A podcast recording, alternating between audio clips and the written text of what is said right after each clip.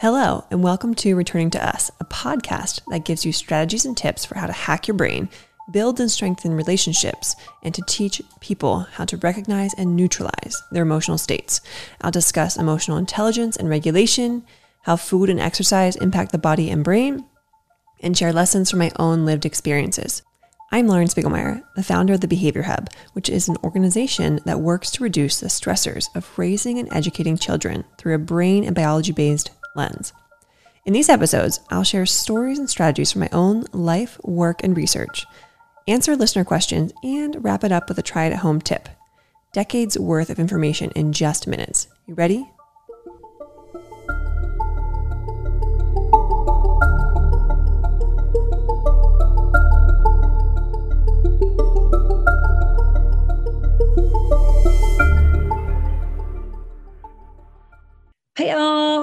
Today, we are talking about food and the brain and emotions and how food impacts the brain and emotions.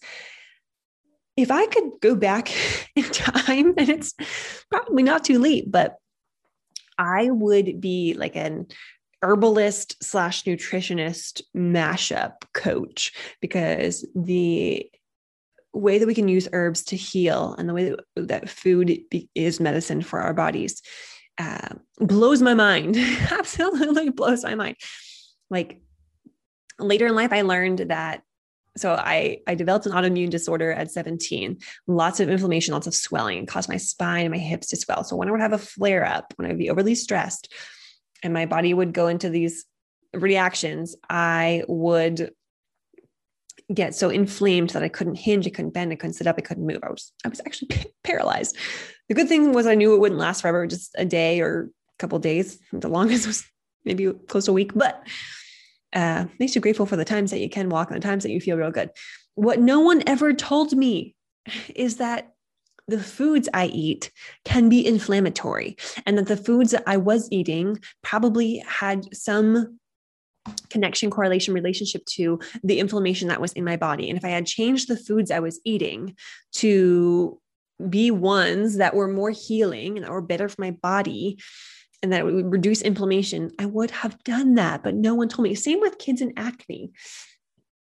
Acne uh, is, is often correlated with your gut health and your gut bacteria and things like dairy and gluten are known to be highly inflammatory foods. And those things can cause more inflammation, and inflammation might look like acne. So, again, I wish someone had shared this because when you're a teen and you're dealing with all of that, if you change your diet a little bit and eat more clean, real foods, a lot of those symptoms go away. But this goes beyond just inflammation, acne, um, chronic pain. It it blends into how your brain functions, and the way that we manage our emotions. Think about this. What if you could change the way the brain works just by changing the food you feed yourself or your kiddos? It can happen because of the gut brain axis, the gut brain connection. You've got these little things called gut bugs and gut bacteria in your belly. And if you've got not so great bacteria in there, it affects your mood, it affects your productivity, it affects your focus, it affects the way kids are staying stabilized or breaking down. So, this is huge. This is so huge. Nutrition is a significant contributor to how our brains operate. I know this, I can vouch for this because when I changed my diet, probably three, four years ago, I cut out gluten first, worked on that for about a year or so. It was really hard to do. For me, just because it wasn't like the not eating the bread or not eating the pastas not eating the carbs so many of the carbs uh, it was there was gluten in things i didn't know about like there was gluten in, in dressings or you know I, am a sweets person so i love like brownies and cookies and couldn't have those things um, it's not that you can have those things it's just you're trying to eat less of those things and now uh, there are alternatives that are made with other types of of flour and wheat so that they are gluten free but I cut out gluten, then I cut out dairy. I cut out as much sugar as I possibly could. And I started eating a lower acid diet. Um, so there are some restrictions there, of course. And it was a struggle. It took two to three years to like get it down. But I will honestly say, now that I have cut a lot of those things out and I only eat them on rare occasions, one, I don't feel good when I have them. Two, I feel really good. I have not had a, an autoimmune attack in almost three years. I every day feel like I have a decent amount of energy. Actually, I think a lot of energy, able to do lots of things for long hours and get exercise and and feel rested and sleep well. And I think a lot of that is attributed to my my nutrition, my diet. So yes, I have to sacrifice, but what I earn in, in response to my sacrifices or the return on investment, not only do I feel better, but I'm improving my longevity of health, mood, life, all these things. Or I can continue to eat things that harm my body and it deteriorates internal things and wears things down. And I end up not being in good health long term. And that's why we're seeing so many people in the US with stroke, heart disease, I know diabetes, all these different things. A, a lot of it can be contributed to our food and lack of movement. Poor nutrition is associated with anxiety, depression. And while some like wholesome diets show um, there are some whole some whole food diets that actually have been researched to show a reduction in anxiety incidences. And that makes sense because when you eat foods that are high sugar, high artificial sugar, processed, your blood sugar is going up, then it's dropping really fast and your moods don't stay stabilized. That's why kids are so up and down, up and down, up and down because their blood sugar is spiking and dropping. And you do that for a long enough time, and then you end up with diabetes. So the right food helps us to develop and release neurotransmitters and hormones that the body requires for emotional health. So it helps us to coat ourselves basically, as well as releasing all of these happy things, good things, so that they fire better and wire better together. Meaning we can think more clearly, we remember things better, we regulate our emotions better, our po- focus is improved, problem solving, and our ability to learn and retain much, much stronger. So, all these things super, super, super important. Processed foods, uh, high sodium, all these things that we eat in the Western world and in, in the United States is, is really harmful to our body. So for kids and adults, like we're not taking the jump. I didn't go from gluten free, dairy free, sugar free from one week to the next. It was years in the making. So don't just think about cutting things out because that's not necessarily always sustainable. But think about what micro practices can you take or micro steps can you take. So maybe it's not cutting out all the sugar in your household, but maybe it's buying one less sugary item and then once you go for a while without that, then buying one more less and then one less, and then looking for alternatives to replace some of the sugary items with more appropriate things as well. On this topic of sugar and bacteria and things, there is this gut bug idea where we can kind of break this down for kids, these bacteria in your belly, call them gut bugs. There's a book called Buddies in My Belly. And it is written by Sarah Morgan and Henry Bell. And I think it's a great way to explain this to kids because there aren't any good videos that I could find about this topic, but this really breaks it down for young kids and saying, understand why it's so important to eat good foods. So, what are, what are the good foods to eat? We want those healthy fats. So, whole, pure coconut oil, olive oil, avocado, eggs. You want those healthy proteins and not the ones that have the artificial hormones and chemicals and pesticides. Um, so, really trying to buy organic produce, buy meat direct from farmers that you know are reliable farmers that don't use all of those things as much as you possibly can. I know it's more expensive, but you're going to save money in uh, health and wellness visits, and you're you're going to have longevity of life and you won't have to put stuff into medical bills later into life or even in, in, the near future. So it's worth this investment for your body and for your kid's body. My, my, my recommendation though would be get your levels tested, get kids levels tested, talk to a integrated integrative holistic nutritionist see where levels are see what you're missing see what they're missing see what you need and then kind of work based on your genetics and your levels and your scoring to see what is the best diet for you because there isn't one that works for all though i will say that eating more of those healthy fats eating more of those high quality proteins, eating more of those leafy greens or just vegetables in general, uh, they're probably not going to harm you. so trying to eat more of those things. For kids if they don't want to eat some of those veggies try to hide them. What are some ways that you can do that? Maybe maybe smoothies is one way.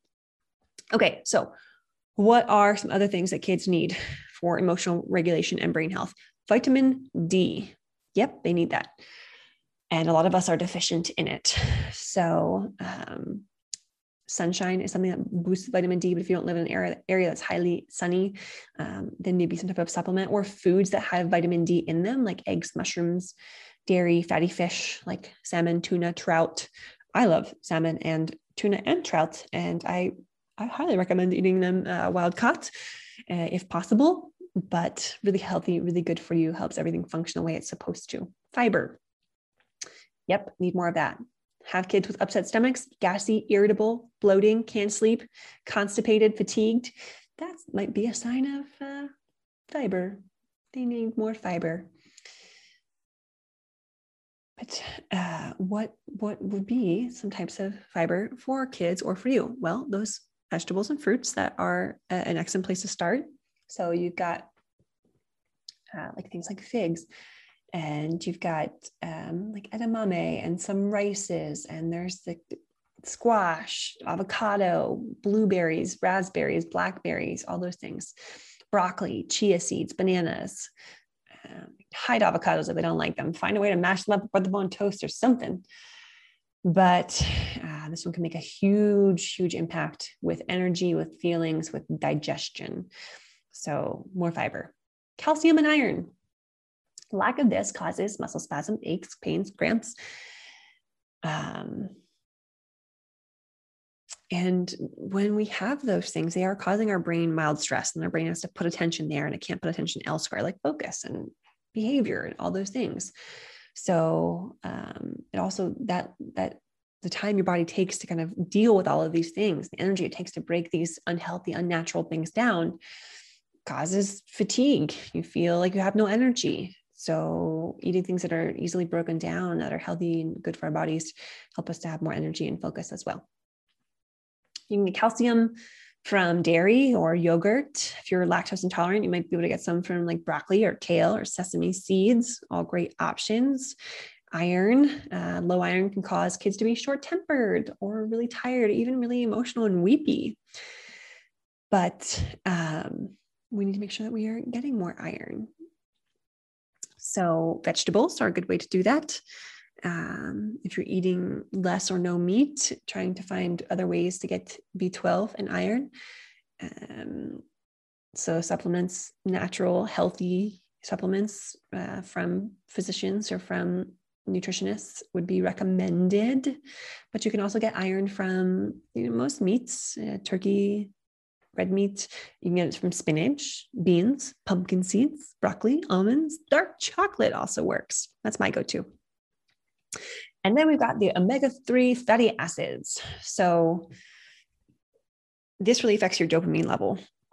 And dopamine, uh, we want that. We, we need some of that, probably need more of that boost of happiness, fear, feelings of uh, pleasure, and uh, all those things. So that really impacts your your functions like mood, movement, attention, motivation comes and is connected to dopamine. So eat more salmon, nuts, walnuts, soybeans, flax seed, sardines. it might be hard to hide, and eggs. Lots of spinach, uh, oat milk too, blueberries. We talked about proteins, making sure that they are the right types of proteins. It doesn't always need to be meat. You could do cheese, dairy, beans, fish, poultry, eggs, nuts. Those are all types of proteins. Trying to limit those sugars, um, cutting out those sporty drinks, candies, cookies, processed carbs, juices. If you are still using them, try and mix them, some of them with water, like sports drinks and the juices, so that it's not so much sugar. And then we've got snacks because all kids like to snack, and so do we. So things like popcorn, carrots, raisins, rice cakes, energy bars, yogurt, mixed nuts, fruits, fresh veggies, veggie sticks, fresh fruit, all these things are the best options for snacks. I know I went through those super, super fast, but you can always pause and rewind and re listen. These are not all encompassing lists. These are just things that we know are said to research to uh, impact the brain, the body, the mood. So, again, my recommendation is not to just adopt all of these things and cut out all the things that aren't going well. Little tiny micro steps, cut out little things, add in good things, um, and, and do so slowly. It's going to be hard to wean ourselves away from the sugar that we are addicted to or those processed foods that we really love. And the best thing is to just not keep them in your house. I, I will eat sugary things if they're in my house. I just don't put them in my house. That means when I go to other people's houses that have them, I often eat them. And that's okay because I'm a human and I make mistakes I wouldn't even call it a mistake. I would just call it living life. But uh, try not to keep those things in your house. All right. That's enough about food, even though I could talk about food all freaking day. And I am so excited to have some people on here that I'm interviewing in the near future talking about food and how it impacts our bodies and herbs, all these things. So let's go to today's listener question, which is How can teachers repair a damaged relationship with a student and rebuild trust? So I'm guessing this question came from a relationship that was already damaged. This happens so much. I see this in families and schools where we mess up something as adults, and we're we're we're human. We're we do that. It's okay. We just need to repair, and then we don't go back and repair because we go into the shame storm of feeling like, ah, oh, why did I do that? And uh, I can't believe I, you know, you're blaming yourself. So the first step in rebuilding trust is apologizing. And if you didn't do anything wrong, you don't need to apologize. But if you did do something wrong, apologize, own it. It is okay. You are not a weaker human being if you are saying sorry for something you did wrong. Other things to do to rebuild the relationship just talk openly to kids. We treat kids like they're aliens sometimes, I think. Like they're, they're humans. Talk to them like you would an adult, even young kids. They get it. Their receptive language is amazing. So have those open conversations about how you felt, how they felt, what the problem is, what the solution is, what we need to do to rebuild trust, what ideas they have for rebuilding trust. And let them know that you you want to do that. Like just just be open, honest, and blunt. I broke your trust and I want to rebuild that. What what do you how do you think that we could do that? If they're not, you know, old enough to figure that out, think about what would be some ways that you might want someone to rebuild trust with you. Usually appropriate, you know, physical touch, hugs, um, kind words, positive praise, um, verbal affirmations. Think of your love languages. All of those things will help to rebuild trust. We know that someone's safety within their most like secure, the people that they're around the most relationships, that is a really strong predictor of their future mental health. So they need these bonds. And when we mess them up, it's okay. We just need to apologize if it's again appropriate and do the little things uh, affection, attention, affirmations, time, uh, undivided time. And uh, that relationship will start to repair itself, but it's going to take some time. It, trust is a lot easier to lose than it is to rebuild or just build in general. So, grace for all and stick with it. All right, to wrap up the show, today's try to home tip uh, play a game called Ask How Many Ways. I love the game Ask How Many Ways. So basically, we gather different objects, maybe it's crayons or buttons, and then we ask, How many ways can we make the number 10? And you can take turns picking objects and making piles to combine to make a certain number or um, how many ways can we do this exercise? How many ways can we uh, eat this food? How many ways can we walk to the car? And doing all the different ways that you can do the movements do the things create the numbers create the piles and it really works on executive functioning. For those of you that don't know what executive functioning is, it is your thinking brain, it is your wise owl, it is the front of your brain. We'll talk about the wise owl in an upcoming episode, but that executive functioning, those thinking skills, that wise owl is getting drained very quickly, both for both children and adults, because we are working too much, we are overstimulated. So, working on things like this helps to grow and strengthen that part of the brain so that we can stay in that part longer and we don't sink down into the emotional brain. That is it for today's episode of Returning to Us podcast. Remember our try it at home tip, which is ask how many ways. And if you would like me to answer one of your questions on a future episode, email me at podcast at thebehaviorhub.com or send me a text 717 693 7744. And remember to lock in what you learned today by trying it right away. Easy way to do this go ahead and pop a comment or a review below and let me know what your biggest takeaway was. And then subscribe to future episodes so you can learn more about these brain hacks. But until next episode, I am Lauren Spiegelmeier, and thank you for joining me.